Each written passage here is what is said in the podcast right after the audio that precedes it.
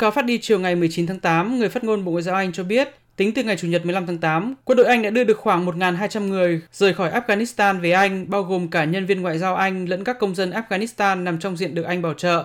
Trong số này, khoảng 700 người được sơ tán chỉ trong một ngày 17 tháng 8.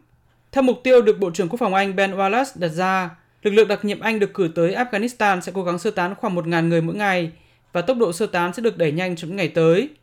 Tuy nhiên, Bộ trưởng Quốc phòng Anh cho biết hiện tại sân bay Kabul đang được lực lượng quân đội Mỹ bảo vệ và kiểm soát hoàn toàn, nên việc lực lượng quân đội Anh ở lại đến bao lâu phụ thuộc vào phía Mỹ.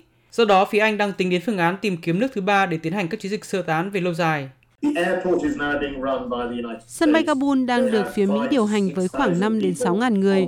Họ làm mọi việc từ kiểm soát không lưu đến cứu hỏa. Do đó nếu người Mỹ vẫn ở lại thì chúng tôi sẽ vẫn có cơ hội tiếp tục chiến dịch.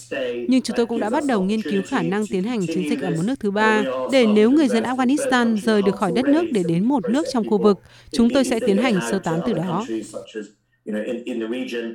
Trong số các nước châu Âu, Anh là nước đang hứng chịu các áp lực lớn nhất về dư luận và truyền thông do Anh là đồng minh thân cận nhất của Mỹ và là quốc gia châu Âu tham gia tích cực nhất trong các chiến dịch quân sự tại Afghanistan từ năm 2001.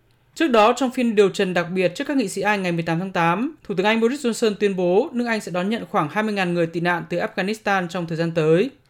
Sau Anh, Đức là nước châu Âu sơ tán được nhiều người nhất từ Afghanistan với trên 1.000 người kể từ ngày 16 tháng 8, theo thông báo từ Ngoại trưởng Đức Heiko Maas.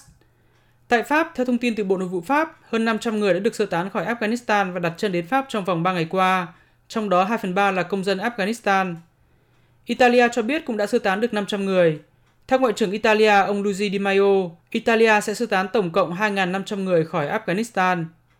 Ngoài các nước lớn tại châu Âu, nhiều nước khác như Tây Ban Nha, Hà Lan, Cộng hòa Séc, Đan Mạch, Ba Lan, Hungary cũng đã tiến hành các chiến dịch sơ tán. Ủy ban châu cũng đã đưa được khoảng 500 người rời khỏi Afghanistan.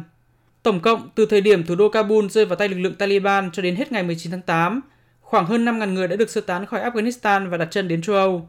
Hàng ngàn người khác hiện cũng đã được sơ tán khỏi Afghanistan nhưng đang chờ ở một nước thứ ba trước khi được đưa về châu Âu.